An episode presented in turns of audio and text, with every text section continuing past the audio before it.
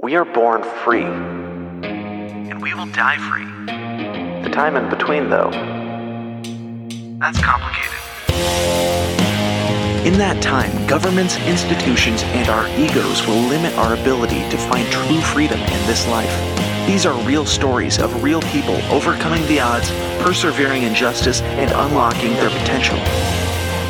Welcome to Finding Freedom. Here's your host, John Oderman. Hey everybody, welcome back to another episode of Finding Freedom right here on the Lions of Liberty podcast. And I'm excited to have you all here. As many of you know who've been listening for a long time, my show has turned more towards self-improvement, self-actualization, entrepreneurship, health, things of these nature.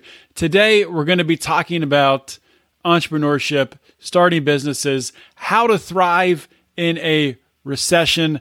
I have an expert in the field who probably, most of you know who he is. Have him coming on the show.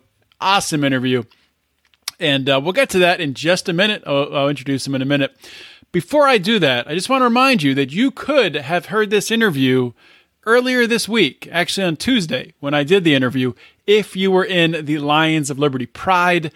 Most of my interviews are streamed to Facebook or to an unlisted YouTube link for our Pride members to watch and comment along.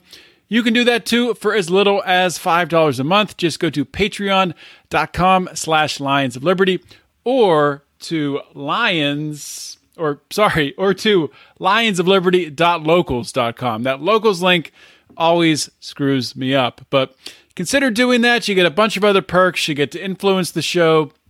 Of course, you get to join our Lions of Liberty community. And we have some exciting and maybe surprising announcements coming up in the next few weeks. So jump on board now. Join us. And it's going to be a wild ride. So hold on to your hat and let's get started with this interview. All right, we are live here in the Lions of Liberty Pride, joined by Jason Stapleton. Probably most of you know who Jason is and have listened to his show. For those who haven't, he is the host of the Jason Stapleton program. He's an entrepreneur. He's the founder of the Nomad Network. He's been on Mark's show a few times. He's been on Brian's show a few times. I think the first time on Finding Freedom. Jason, welcome to Finding Freedom, man. Thank you so much for having me, John. It's a pleasure. I'm glad you decide to come on Finding Freedom, because my show is a little bit different, and I think aligns really well the direction that I'm taking this show with your message and what you're doing with regards to the Nomad Network and entrepreneurship, and really your outlook on how the economy is going to evolve, or how you see it evolving, I think, in the next 10 years or so. And I want to talk about all that stuff, but for those of my listeners who maybe haven't heard of you, when you meet someone new, how do you describe what you do? So what I do now, what I tell people now is that I work with early stage entrepreneurs who want to start and grow a business, but don't want to borrow money or sell equity. And so I work with bootstrapped companies and more importantly, individuals, because you talk about companies, there's a person behind that. And it's typically somebody, a solopreneur, or somebody who's trying to get an idea or a concept off the ground. And I help them build it. And so we've created communities, we've created training programs and all kinds of other stuff to kind of help facilitate people creating more freedom and more autonomy for themselves through entrepreneurship. So I know you've told your story before on Mark's show, and you've told it on your show. I'm not asking you to go into like all the details on how you became an entrepreneur, but I'm kind of curious if there is a specific point in time when you realized, I don't want to work for someone else. I have to work for myself. I need to be an entrepreneur. Yeah, I don't know if it worked that way for me. I got out of the military and I ended up going back in and doing some private military consulting work overseas in like Iraq and Afghanistan. And while I was there, I realized that I was kind of a I was kind of an entrepreneur then. I was a private contractor, so I worked for different companies at different times. But for me, it was more about how do I get into a different line of work that I'm not getting shot at every day.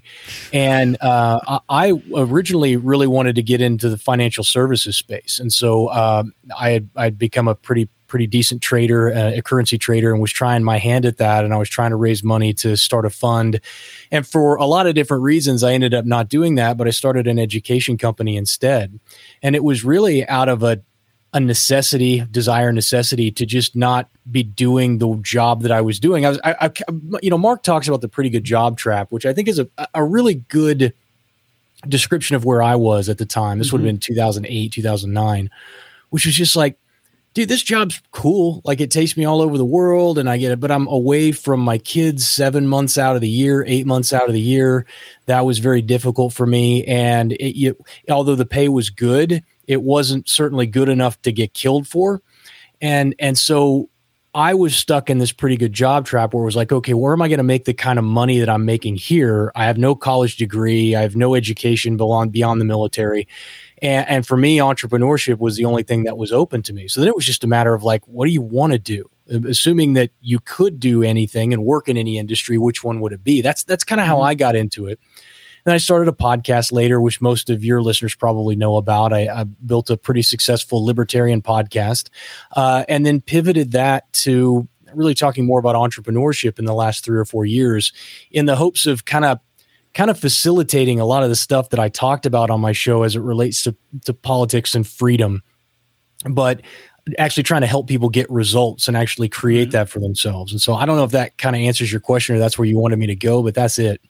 No, that definitely helpful. And I'm kind of curious, I've heard Gary V kind of talk about that, entrepreneurs, it's kind of like almost ingrained in you to become an entrepreneur or to be someone who's willing to take on that risk.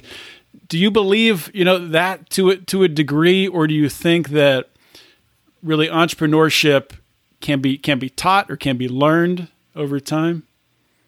Well, I see, that's a good question. So I actually believe that everybody's an entrepreneur. It's just a matter of how many customers you have. For most people who work a day job, a 9 to 5, they have one customer, one person who vies for their skill, their talent, their ability. And that one customer is the boss who employs them.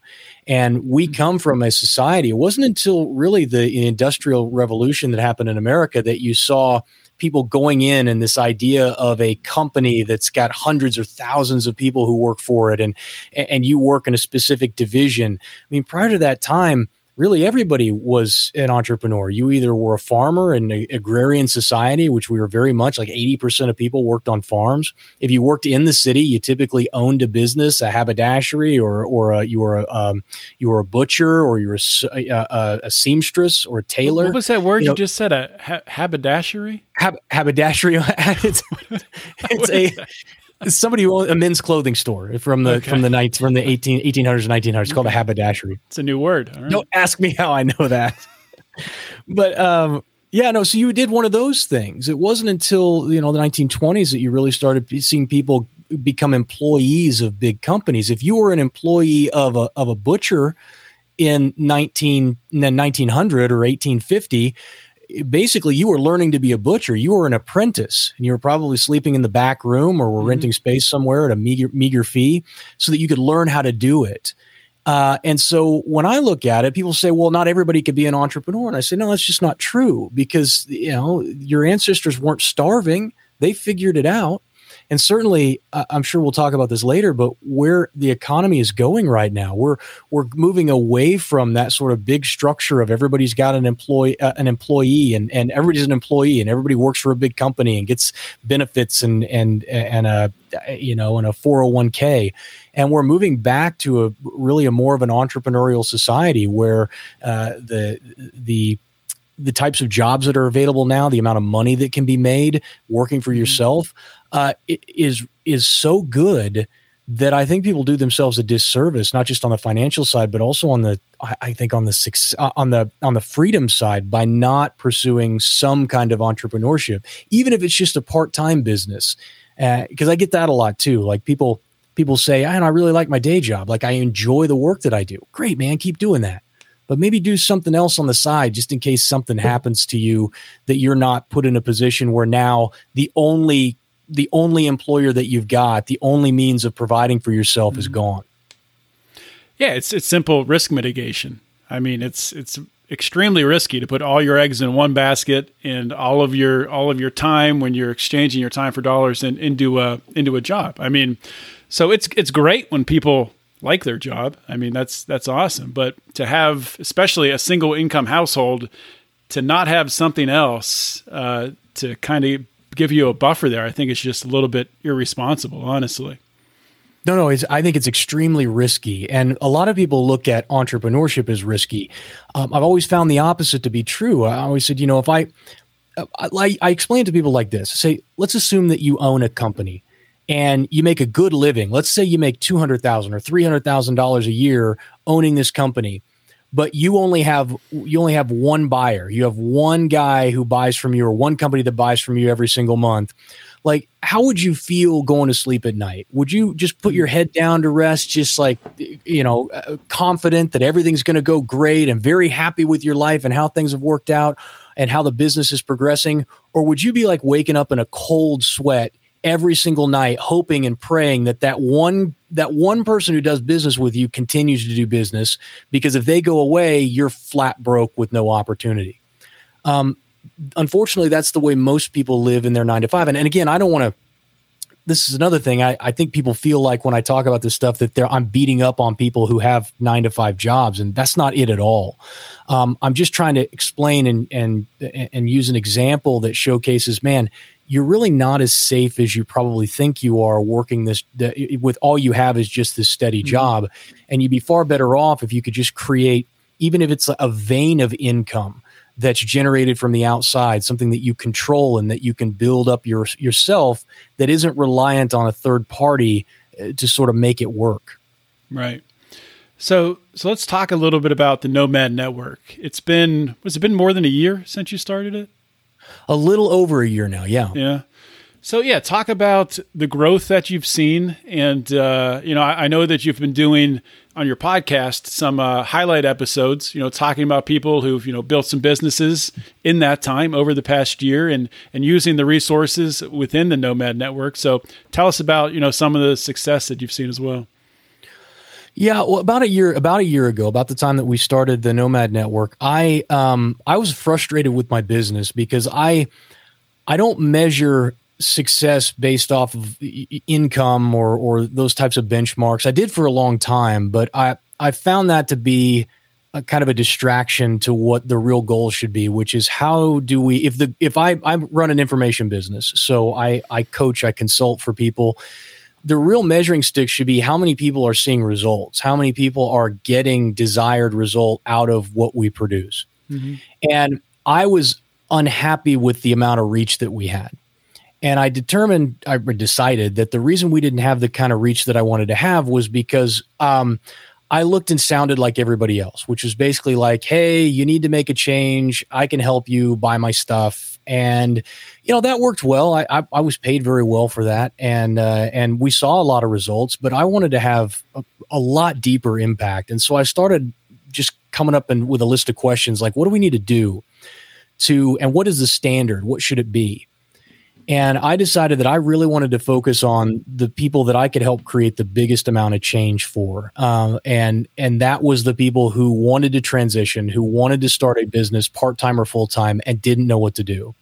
And how quickly can we get those people from $0 to an extra $1,000 a month in extra income? $1,000 a month is $12,000 a year. That's like life-changing money. And so I set this goal of helping 1,000 people make an extra $1,000 a month in income. And the question is, what needs to be constructed in the business? Let me just pause on that for a minute, because people might kind of gloss over an extra $1,000 a month and think like that doesn't sound like a lot. Just people, listening at home, listening in the car, just think about if you had that extra $1,000 buffer, if you weren't up against that wall with the bills and your mortgage and what you could do with that. I mean, I think people hear those numbers and they just don't think really how much of an impact it could have in their life. Yeah, and you make a great point on that. And that was one of when we were deciding on the numbers. Everybody out there, anybody who's claiming they can teach you how to start a business or how to run a business is all like, let me show you how I went from zero to making my first $1 million in 4 months and some unreasonable sort of like thing. And I didn't want to be that guy. Like, there's plenty of those people out there, but there are a lot of people who are just like, man, dude, I can't see that vision. Like the idea of making $100,000 a year or $250,000 a year is beyond my even comprehension. But when we talk about $1,000 a month, that's a realistic goal for most people. And for most Americans, that's life-changing money. That means no more overtime. It means I can be home at 6:00 to see my kids every single day after work. It means maybe my wife can quit her job and she can be there when the kids come home from school so that she doesn't have to, that they're not latchkey kids. It could be, hey, I can now take a vacation or I can actually put some money away for retirement now because I have this extra money coming in. And we overlook that and nobody talks about that piece of it. And so I said, what needs to be built so that we can help facilitate this? And I knew as part of this kind of transition that we had in the business that I didn't want to charge money for any of it, that I didn't feel like it was right to ask people to invest in you until you've been able to deliver some result for them. And so the Nomad Network is an idea of a community I had, which is how do we take a bunch of people who are all on the same path, who are at various levels? Because inside there, we have people who are brand new and have no business at all. And we have people who run multi-million-dollar businesses who are regular active members of our network, with the idea that the sole purpose of the network is to support people as they're trying to build a business and get to that, that initial dollar, that initial $1,000 a month and then beyond. And so that's what we created. And along with that comes a coaching program that, again, is free, that's designed to get people to that $1,000 a month. And I've been pouring all of my effort and energy just in trying to help people create a level of freedom and autonomy that we all dream about. I don't think there's anybody who doesn't want more control over their time and wants to spend their days doing what they love. It's just most people don't ever have that opportunity because there's nobody standing there saying, dude, I'll help you. And I don't need anything for the help. Yeah. I mean, I think it's very unique in the way you've structured it, in that, like you said, you have viewpoints from every different level. It's not, the input, the material that's there, the people asking questions are from all different walks of life, from all different experience levels. So you get a very, very wide spectrum of input, which really I haven't seen that anywhere else. So I think it's a very unique tool. Yeah, it's tough to find on the network somebody who isn't already doing what you're doing or working in that kind of area. And we try and set up groups for people who are like, we have homesteading groups, we have design and manufacturing group. We have a lot of these different groups where people are in unique industries. And we have both brand new people in there and also folks who are very successful at it. I mean, one of the members of one of the groups has got a 10-figure business. It's massive. And so again, but the goal is that the community is front and center, that it's not me, that I'm the facilitator. I put the clock together, and what I want is for the community itself to serve itself, and for it to be self-supporting. And I do a lot of stuff. I do podcasts. I do video training. I put out courses and stuff that are all part of the community that people have access to. But really, the real value of the community is the community itself. So let's take a little pivot, not really a pivot, but just talking about the reality of where we are right now. In a recession, likely. I mean, if you hear from the talking heads on TV, they might say we're not in a recession. But, we're definitely in some uncertain economic times. We have inflation that is the highest probably that we've seen in our lifetime. At this point in time, why do you think entrepreneurs are made in times of recession? Because, I mean, you'll hear it said from people over and over again. In fact, I've heard you say it on a recent episode that you started your first business in the recession that was 2008, 2009. So why is it that people are able to find success and find that niche in recessions? That's a good question. I don't actually know if that's true or not. So I do know that lots of money is made during recessions. Mm-hmm. I don't know if more fortunes are made during recessions than in good times. I don't know that. I just know that there's no real correlation between where the economy is and how successful your business is going to be. Your business success really has more to do with doing the right things at the right time so that your business can grow and foster and can serve. But I do think that there is one of the benefits of starting a business during a recession is that during times of abundance, there's a lot of bloat in any industry. And so there are a lot of people and businesses that operate just simply because there's an abundance of people who need product or service. And they're actually not running a very good business. It's not an efficient business. They don't treat their customers well. But just out of pure dumb luck because of volume, they're able to keep the business afloat. As you move into a recession, what happens is most of those businesses die out. You can take a look at 2008, 2009. If your listeners were around and old enough to remember, everybody and their cousin was a real estate agent. Everybody. Every single person. It's like right now, too.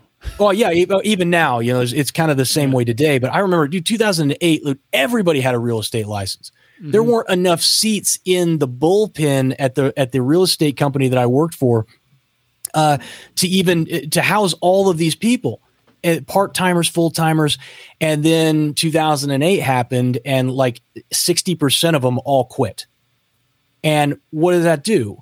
Well, for the people who are doing it and treating it like a business and who are running an efficient business and are doing a good job of nurturing leads and building rapport and value and really giving people a reason to come and do business with them, they sucked up any excess inventory that was gone, that was left behind when these other people quit.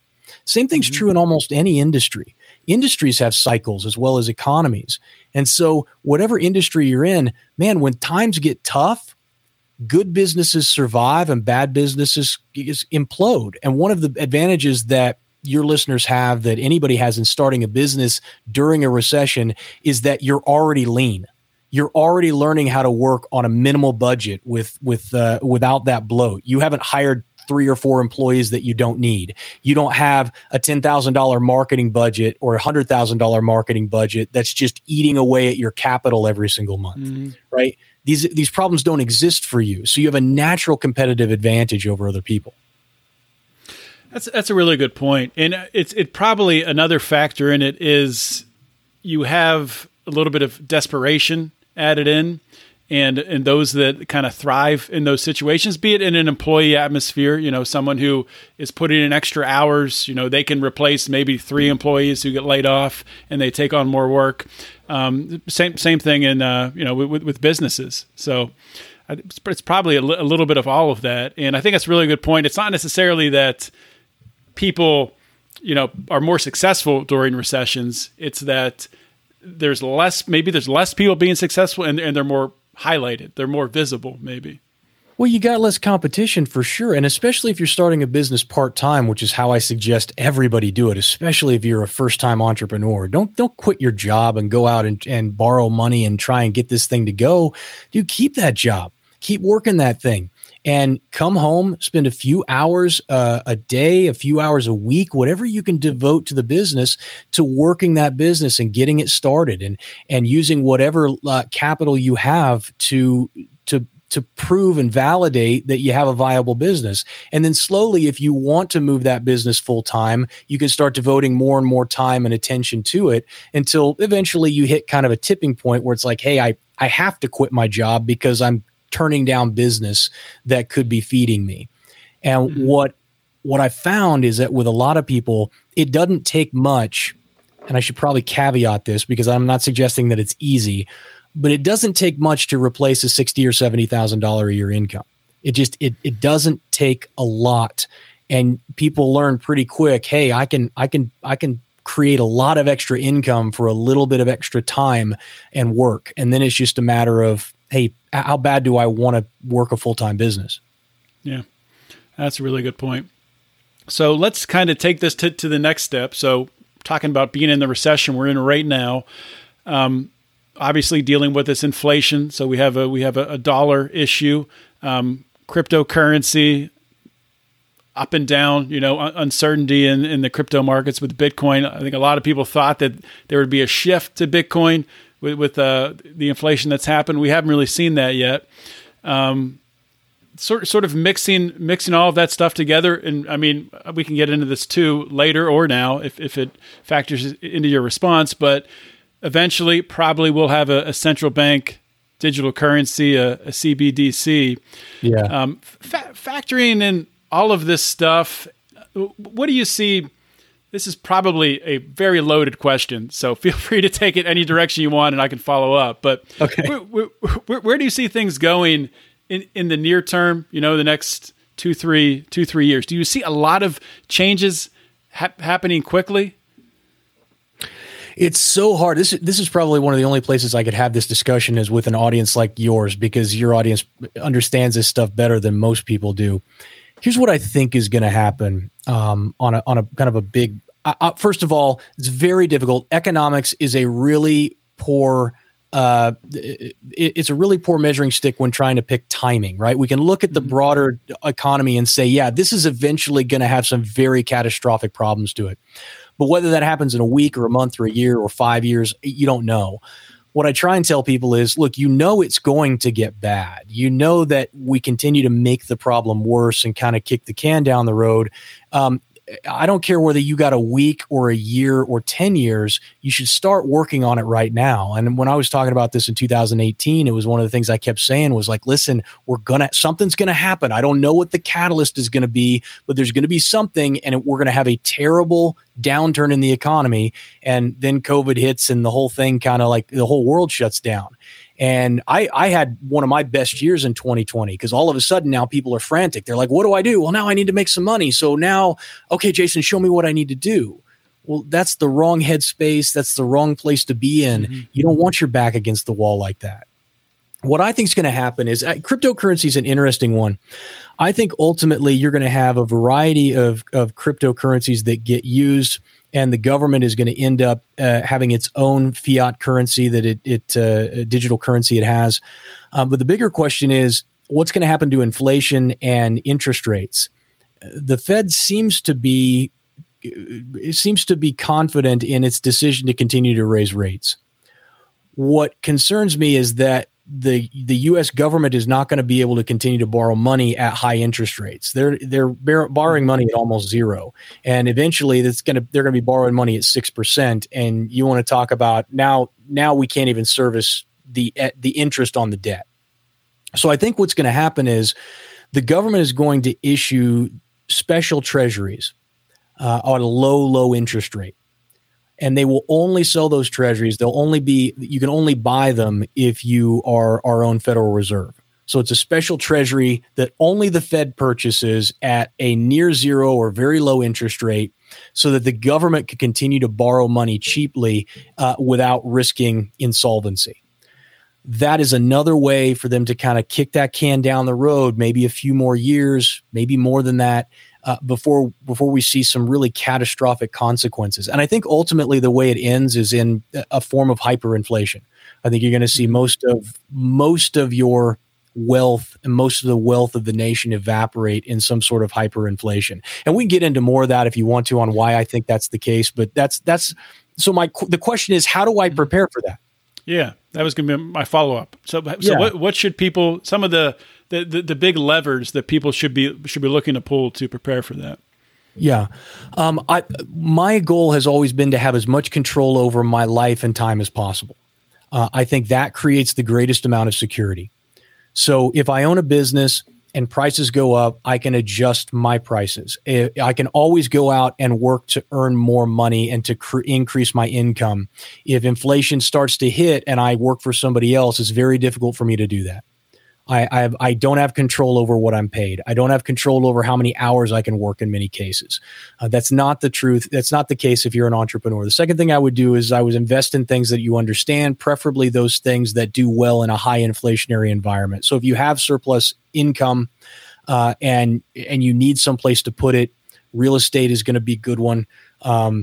Some beans, bullets, and Band-Aids. You know, these are the types of things that think of like what is a hedge against inflation. Alcohol. You know, you buy cases of alcohol as alcohol goes up in value. So Milton Friedman's very fond of saying that the only remedy to high inflation is high living, basically meaning spend your money as fast as you can. But in a hyperinflation or high inflation, maybe not hyperinflation, but a high inflation environment, one of the things you can do is buy things that tend to increase in value as inflation rises. So some of those consumables, real estate, stuff like that. Right. But there's not a lot you can do. The stock market will keep up for a while, but we have bubbles in the stock market too. Those are going to be very poor performers, I think, over the next decade. I could be wrong. I could have this completely wrong, but I'd rather be safe than sorry. That's my big thing. What about gold and silver? Where do you fall on that? I'm a fan of gold as a wealth protector. I think that I think if you're going to invest in any kind of stock or commodity, you need to really be an expert at that. It's something that I think that you should only invest in things that you really know and that you like and understand. Mm-hmm. Like if you're going to invest in gold, you need to understand how to read a gold chart, understand why gold moves and what the real value is. Gold is a really good wealth protector. It's not a very good wealth creator. Yeah, and it's arguably not very good at transacting wealth. I mean, you have a 1 ounce gold coin. What are you going to do? You're kind of limited on what you can trade value to value with. No, you're right. And I used to talk about that too, because people would buy all this gold. They buy these gold coins and they're like waiting for the apocalypse to happen. And I'm like, what are you going to do with a $10,000 gold coin when the apocalypse happens? Like, how are you going to cut it in half and into pieces? I mean, you ought to be buying junk silver if you really think the whole world's going to implode and we're going to go back to trading coins. But yeah, certainly you're going to walk up to someone's house. They're heavily armed. Excuse me, could I trade this gold coin for some food? They'll just kill you. Like, exactly. No, I don't think people have thought that through very much. Everybody thinks been my experience. Everybody thinks they're a little bit tougher than they are, and everybody thinks they're a little bit smarter than they are. So I am a fan of those types of currencies. I'm actually a fan of cryptocurrencies at the right time. I was a huge fan of crypto going into 2020. And it wasn't until early 2022 that I was talking with most of my investors, because we have an investor group on the network as well, that I started saying, hey, these charts don't look good. We got sell signals on here. You should probably I'm clearing out my crypto holdings. And of course, now we've seen a pretty big decline. And I think we go another leg down before we start seeing any support. So I'm a fan of these things when it makes sense. But again, it's something that I know intimately because I spent so many years as a currency trader.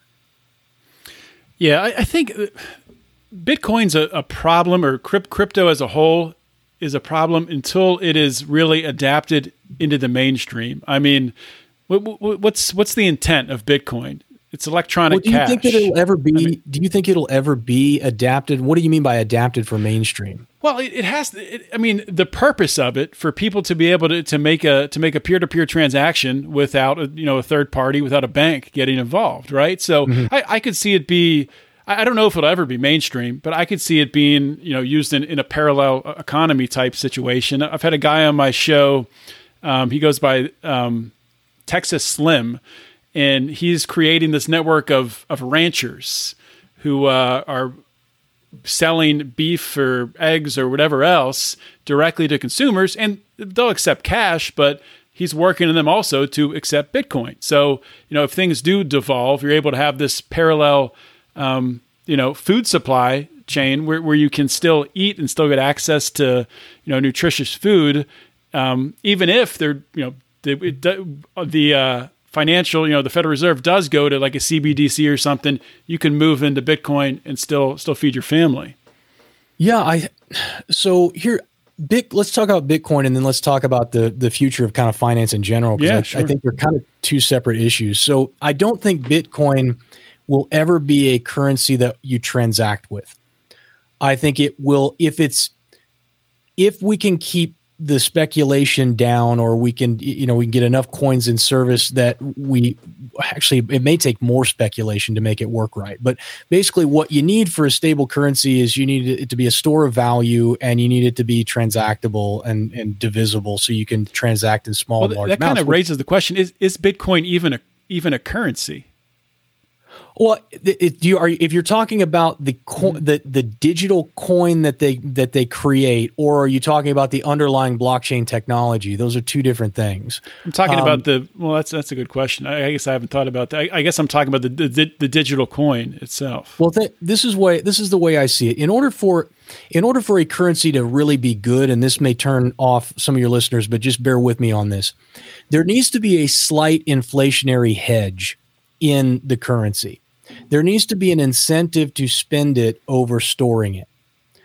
Right now with Bitcoin, everyone is gobbling up as much as they can and holding it because they believe that it's going to appreciate in value. Okay? And they haven't had a lot. They had a lot of luck with it for a little while. Now there's been a collapse. But I think over time, what you're going to see is most people hold on to Bitcoin the way they do gold. It'll be a store of value with a slight deflationary hedge, so you'll see appreciation in the currency. But without an incentive to spend it, I think you'll see somebody move to another currency, another digital currency, be it the one created by the Fed or Ethereum coin or one of the other like stable coins or something that's out there for transacting. There are all kinds of problems right now with the blockchain on being able to transact enough and fast enough. And yes, there are things like the Lightning Network now, if those of you listeners who are familiar with that, but that has all kinds of problems with it. How big should the blocks be? Can we make them even bigger? Do we make them smaller? Like there's kind of a deviation in the way people think this ought to be done. It's very new, very experimental. It's still in its infancy. So long term, I do think that digital currency is going to be the way everybody goes, primarily because it'll be almost impossible to hide transactions, which is one of the things governments really want.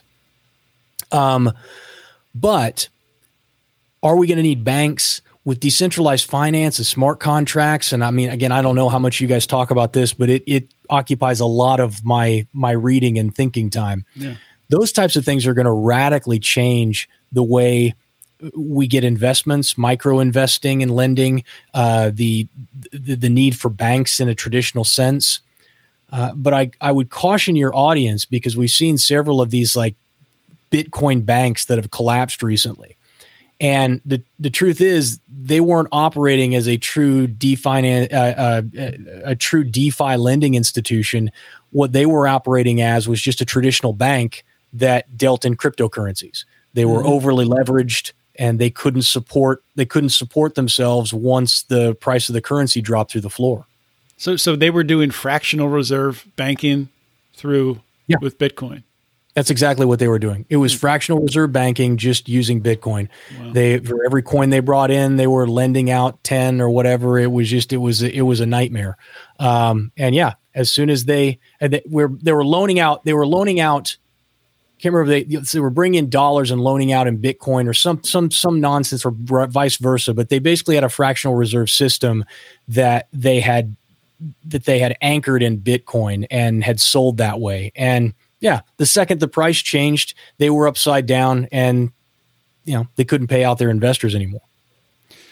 So, future of finance, future of the world that we live in. We're talking about. And I agree with you. I think in the future, banking-wise, it'll look very different. And one interesting thing to think about how many people are employed by banks right now, and imagine all of that just being wiped away. All those people not having any jobs. I mean, you see any city you go to, you see 5-6 huge skyscrapers filled with people working for banks. Dude, think about accountants. This is where my mind goes. Think about accounting. With the continued advancement of artificial intelligence and automation, we're really a long way away. If you talk to any of the real experts on a general artificial intelligence, where they can think and act and repeat a lot of human traits, but we're very close to a level of artificial intelligence that can do two-ledger bookkeeping. And imagine the day when there is a robot who has every single tax law on the books at its disposal in milliseconds, and you just give them all your stuff, and they go, "There's your taxes." there won't be a need, even for very complex sort of tax rules, unless it's creative accounting, which is what like Amazon would use to avoid paying corporate taxes. Unless it's something like that, you're not going to need general accountants anymore. It's going to have, and there are 1,000 little niches like that over the next 20 years are going to see dramatic reductions in the number of people we need to do that type of work. And that's deeply concerning to me as part of this great transition that we're in right now, is how many people are going to be left without the skills, without the knowledge to be able to compete in the economy of tomorrow. Because, dude, I'm 43 years old. I will still be working in 20 years, without a doubt, probably in 30. And I think a lot of the jobs that we think are safe today are going to be gone in 20 years. So, with jobs going away, with people needing to work to feed their family, what fills that gap? I mean, obviously, the government, people like Andrew Yang would have their UBI, their universal basic income to fill that gap. But in a in a Jason Stapleton world, what would be your vision, your scenario for how people would make money in a world where we don't have banks, where we don't have accountants? Yeah, as a curiosity, are you a fan of the UBI? I'm guessing you're not. No, I mean, no. I've never heard it presented in a way, and I can't imagine hearing it presented in a way where I would be a fan of it. Mm-hmm. Assuming we're talking about a UBI that is funded by coercive taxation. Sure. Yeah, that makes, yeah. So the question to your question, I was just out of curiosity. I was just wondering kind of where you were at on that, because I don't know. They're going to try and claim that there's a problem that doesn't really exist, which is jobs are going away and these people can't find new jobs. You know, that's not a problem today. And I think what you're going to see happen over time is that people are going to have to acquire some new skills. And what may be needed is some sort of retraining program or some opportunity that if you're going to have a social welfare system, which we've decided in America that we are, and I'm all for it. If you want to get rid of that whole social safety net system, come talk to me when it's actually done. Mm-hmm. Until then, the question is, this is something that we have. What's the best way to implement it? And I don't know, universal basic income seems better than having a hodgepodge of services that somebody has to qualify for. I'd rather just be like, dude, here's your 10 grand every year. If you want to go buy Skittles and licorice whips and Yoo-hoo with it, then that's fine. You go do that, but that's all you get. If you're saying like either or, sorry to interrupt, but yeah. So yeah, if you're saying take away all the other welfare programs and replace it with UBI, I would say yes, I'm in favor of that exchange. But that, in my opinion, I don't think that would ever be what would happen. You would have the UBI on top of other programs. More than likely, yeah. So I think the last thing that any of us should be doing is looking externally to solve the problem. Well, we got to get this person elected, or we got to pass this law, or we got to remove this regulation. And until we do that, there's nothing you can do. Because that's what I hear a lot of. Well, we can't do anything right now. I can't get ahead. Nobody can. That's just not true. None of those things are true. Those are things that you tell yourself so you feel better about the situation that you're in, so that you feel better about not taking any action, to make the most out of your own life. And so what I believe is that the best thing you can do is invest in yourself. Increase your human capital, your rare and specialized skills that give you value in an economy. If your skills are out of date, Skillshare, they'll give you 3 free months at Skillshare. You can go learn anything you want to. Focus on creative work, because that's the work that's going to be the most valuable. My wife she recruits in Hollywood for companies that do graphic design and a lot of the promotions for billboards and things like that. Mm-hmm. If you're a good graphic designer, if you're a good, compositor is what they call it, for, the posters and everything where you've got explosions in the background and people in the foreground and it all kind of looks right. That's a compositor. Compositor can make $150 an hour just sitting around. You know how much it costs to learn how to be a compositor? $0. $0. You go on the school of YouTube, you spend your evenings working on it and perfecting it. If it's something you really enjoy doing, it's $150 an hour.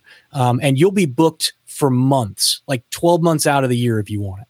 And they don't look for a college degree for that. You don't have to get a college degree. None of that. No. Here's the thing. Yeah. Nobody's even going to ask you for a resume other than just, hey, here's where I've worked in the past, and here's my book, which is what everybody wants to see.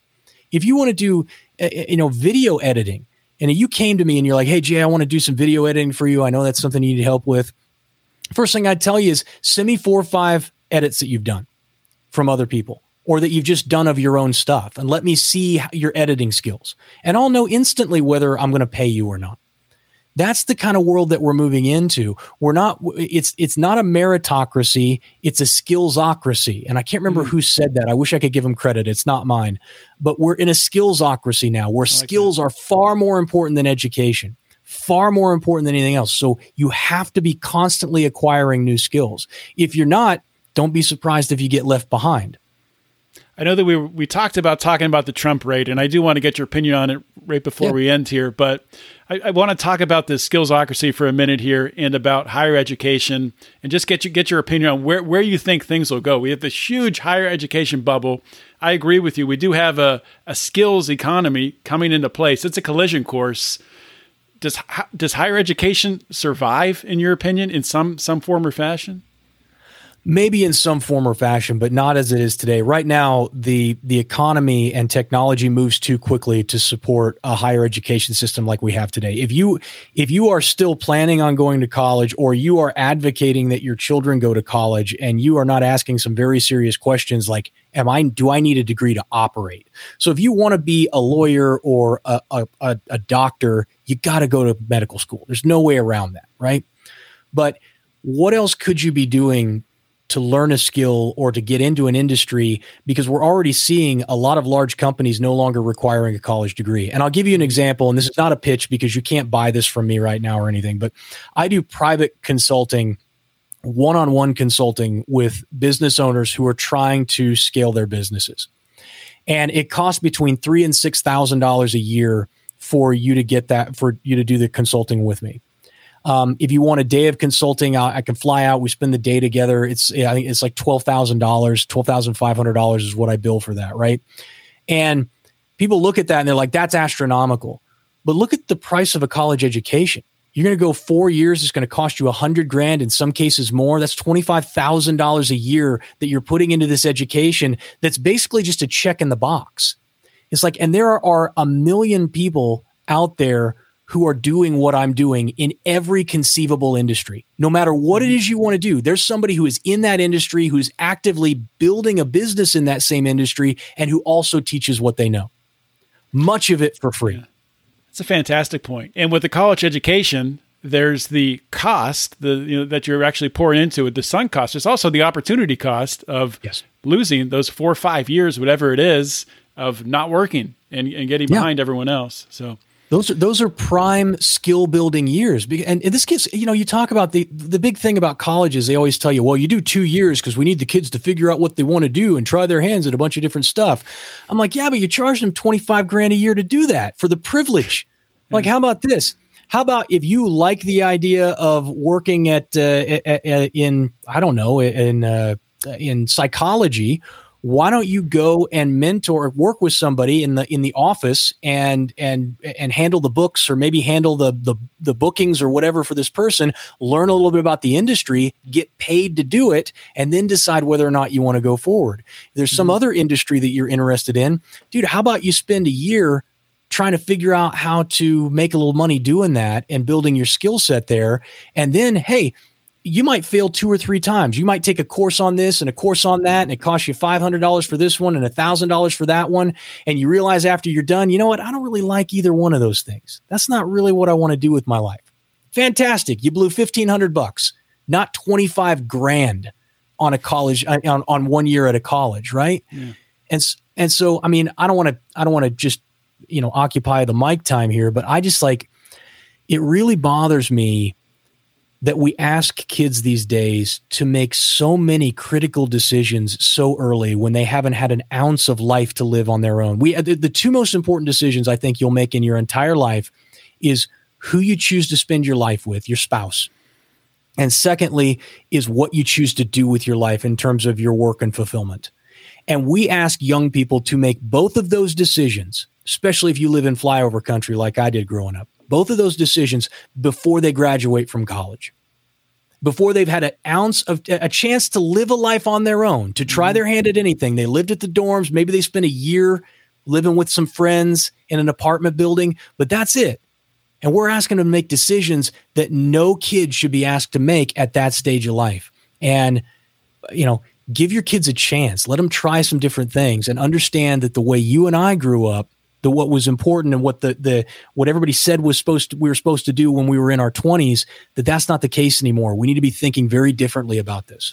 Yeah. And I mean, I think honestly, and this is not, you know, pointing fingers at parents and saying people, you know, parents are bad parents. It's just the situation, it's the circumstances of what we've lived through. It's in the past, whatever. I'm not mad at anybody, and I'm not trying to indict anybody for making bad decisions or forcing kids to go to college. But I think the matter of fact is a lot of parents do force their kids to go to college for their own egos and into maybe different college situations than maybe they're best suited for to feed their own egos, to compare with other parents. My kid goes to XYZ college, and they put the sticker on the back of their car. That culture needs to stop. That's feeding in to this model that we have today, and it's just the reality of where we are and where we've been, and we can change that, obviously. And I think that starts with really our generation. We're similar ages. You're 43. I'm almost 40. So it's with our kids really where I think we can start to make that shift.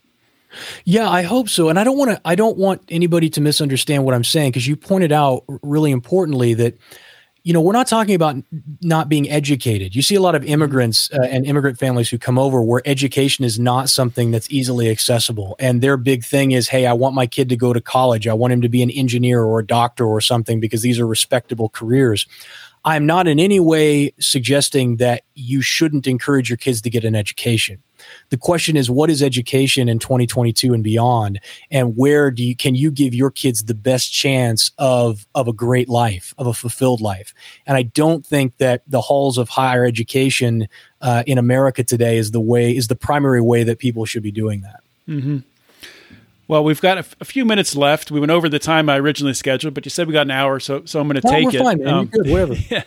So I do want to ask you about Trump. So we're talking today. This is August 9th. Yesterday, about the same time or maybe a little earlier, Donald Trump's Mar-a-Lago residence was raided by the FBI. What we know today at this point in time is that it was... The reason for the raid was because he allegedly had some national security documents, some high security documents that he should not have had in his possession. And it was not a FISA warrant. It was a warrant signed by a federal judge. And the federal judge who signed the warrant was somehow, I'm not entirely sure of how this adds up now, but was somehow involved with the Jeffrey Epstein defense case, or some people tied to Jeffrey Epstein. They're trying to make that connection. They're bringing Jeffrey Epstein into it now. Huh? It's weird. I mean, the whole thing is just so incredibly bizarre. And I'm just really, I mean, we're not going to talk in depth about this, obviously. I just wanted to kind of get your opinion on what the heck is going on. Having a a former president who is openly talking about running for office again, being raided by the Justice Department and the FBI 2 months before a midterm election. I mean, what are your thoughts on this?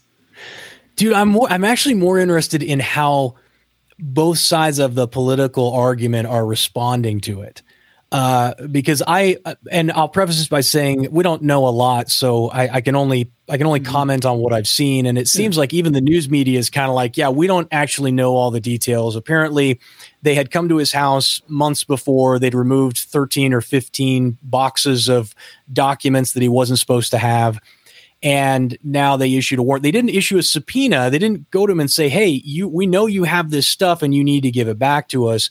They issued a warrant, which is weird that they would do it that way and they would go to raid. It leads you to believe that there was something in the house that they didn't want him to destroy. And they were worried because he, again, allegedly has a history of shredding documents and throwing them in the toilet, or at least this is the line. And I don't know if that's true or not, but here's what I do know. I know that it is illegal for you to take classified documents out of a classified environment and store them someplace off-site. That's an illegal act. If the president did that, the former president did that, then he's guilty of a crime. No different than when Hillary Clinton set up private email servers so that she could have classified documents and then destroy them sent directly to her basement, right? These are the same principally. What's been shocking to me is to watch the right-wingers get outraged that Trump would have his house raided, and yet Hillary Clinton didn't go to prison because she did the same thing. And the question is, the real question one should be asking is the law being like equally disposed? Right. And I think clearly it's not. You know, they have it out for Trump. They have a Democratic Justice Department, and you know, going all the way back to Eric Holder and maybe beyond that, we've got a very politicized Justice Department. And the only question is like, are we getting to a point now where where the Justice Department, the FBI, is going to be used to attack political rivals?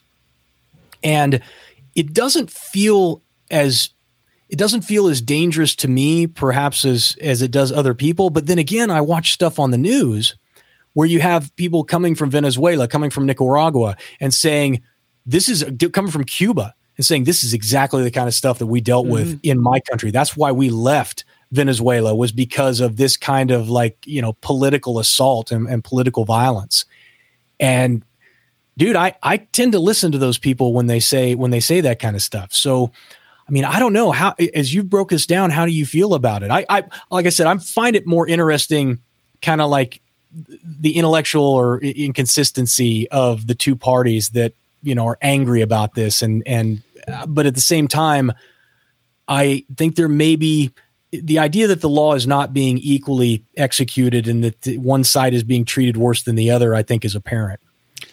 Yeah, I guess my thoughts on it, and like you said, I mean, there's a lot we don't know. This just happened, so people who listen to this a year from now, just keep that in mind. But the FBI has a track record of really doing things like this and really getting involved in ways that could be viewed in hindsight as a prosecutorial misconduct in some way. And I'll also say, I think it's very interesting that the White House, at this point, one day after, Joe Biden's White House still says they had no idea this was happening. It reminds me of Obama. After every time something would happen, Barack Obama would say, well, I just heard about it on the news, just like you. Like, it's Fast and Furious, I heard it on the news like everybody else. Like, how incompetent could you possibly be to not know what's going on in your own Justice Department? It's ridiculous. And the other thing that's interesting is, you watch CNN or MSNBC, they're already saying, well, it wasn't really a raid. They kind of just went in and searched around. Why are we calling this a raid when last night they were saying Donald Trump raided? So there's something happening there with the messaging where they're trying to change what happened. Do you think they're going to prosecute him, or do you think this is all just a ploy to keep him from running in 2024? I don't know. If they are going to prosecute him, they're going to have something so concrete that is just a slam dunk. And if they haven't already had that in all this time of looking into him, I don't see how all of a sudden they have it now. But I will say that if they don't have that, I don't see how he doesn't run again and win, unless there's other variables that happen between now and then that change everything. See, I think most of the concern that people have that he's going to run and win again is overblown, because he's going to go up against somebody like DeSantis, who is, in terms of ideological alignment, is as aligned with Trump supporters as they are with Trump, but he doesn't have any of the baggage. I don't think the Republican Party will allow him to be the candidate again. I think they'll pull some sort of crap like the DNC did when they kept Bernie Sanders from being the nominee. I think there's going to be some of that. Because they're not going to, they just can't have it again. Maybe. That would be interesting to see. I don't know if DeSantis would go up against Trump in a primary, But if he did, and there was, you know, an honest debates back and forth, it would be interesting to see DeSantis calling out Trump for Trump has all this rhetoric of things he was going to do. And when he was in office, he really did none of it. So yeah, it'd be something to see. But Jason, thank you for being. The bigger lesson is that for all their big talk, most of these politicians get into office and then do nothing. So, you know, if that's what you're pinning your hopes and dreams on, don't be surprised when you're disappointed and hurt down the road. Yeah, I think it was Scott Horton that says something like, politicians from both sides, no matter what they say, what you always end up getting is John McCain. That's basically true. Yeah, no, my big thing is I think I posted on Twitter the other day. I said, politicians lie and yours is no different. So just like, hey, don't pretend like I don't care what stripe you are, what political party you're part of. Your guy's lying through his teeth too. They just 100%. Are. So keep that in mind. Jason, before I let you go, tell people where they can find everything about you, your podcast, Nomad Network, all that good stuff. Yeah, man, the easiest place is probably jasonstapleton.com. Right on the very front of the page, right at the top, is a link for you to join the network. And once you're in there, we have a group called Bootstrap It. And we just released the level 1 program, which is taking you from concept to your first dollar, to your first sale. It's a free program. All you got to do is be a member of the network. And I would just invite any of your folks who want to start a business, you already own a business and you're trying to figure out how to grow the business, and you want to surround yourself with a bunch of, very libertarian people. The whole concept of this is very libertarian in nature. It's just like, hey, how do we create more freedom and autonomy for ourselves? All we've done is try and remove the political component, because I think that's counterproductive.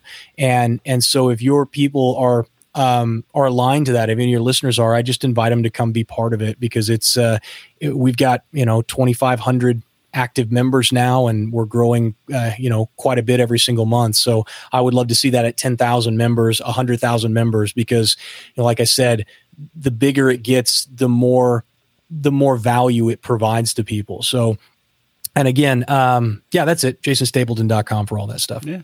For sure. Highly recommend you guys join the network. Myself, Mark, Brian, we're all members. So come on in, check it out. And Jason, thanks for coming on the show. Thanks, dude. I really appreciate it. All right. How about that interview, guys? I planned on going for about 40, 45 minutes with Jason, and we went way over, went over an hour.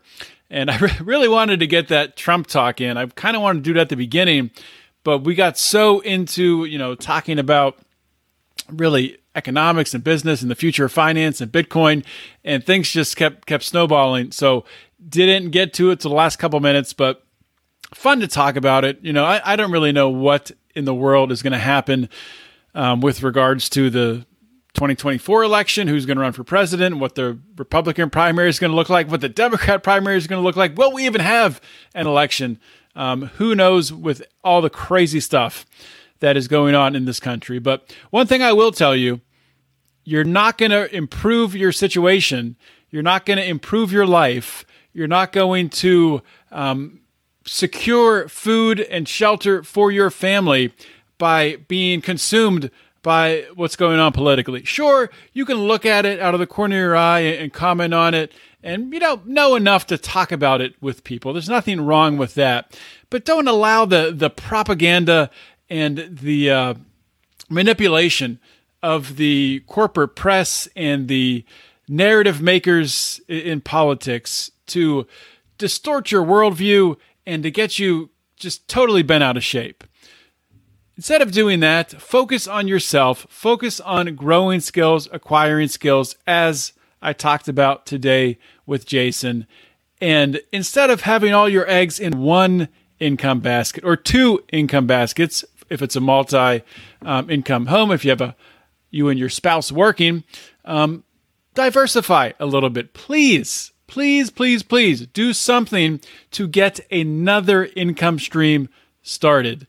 You might have to jump full-time into that income stream with what's likely coming in the next 12 to 24 months, maybe sooner, maybe later.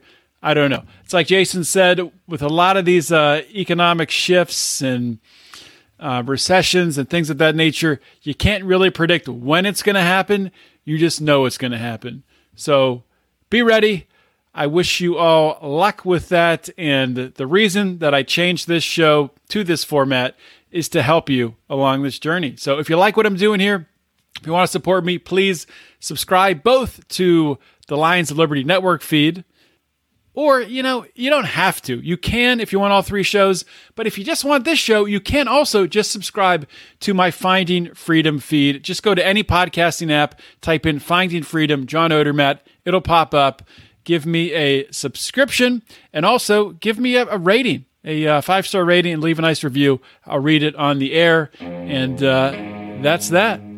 That's that, and I don't know. I was going to have some fancy saying, but I had nothing else. So that's all I got. Everybody, enjoy your weekend, and always remember to keep your head up and the fires of liberty burning.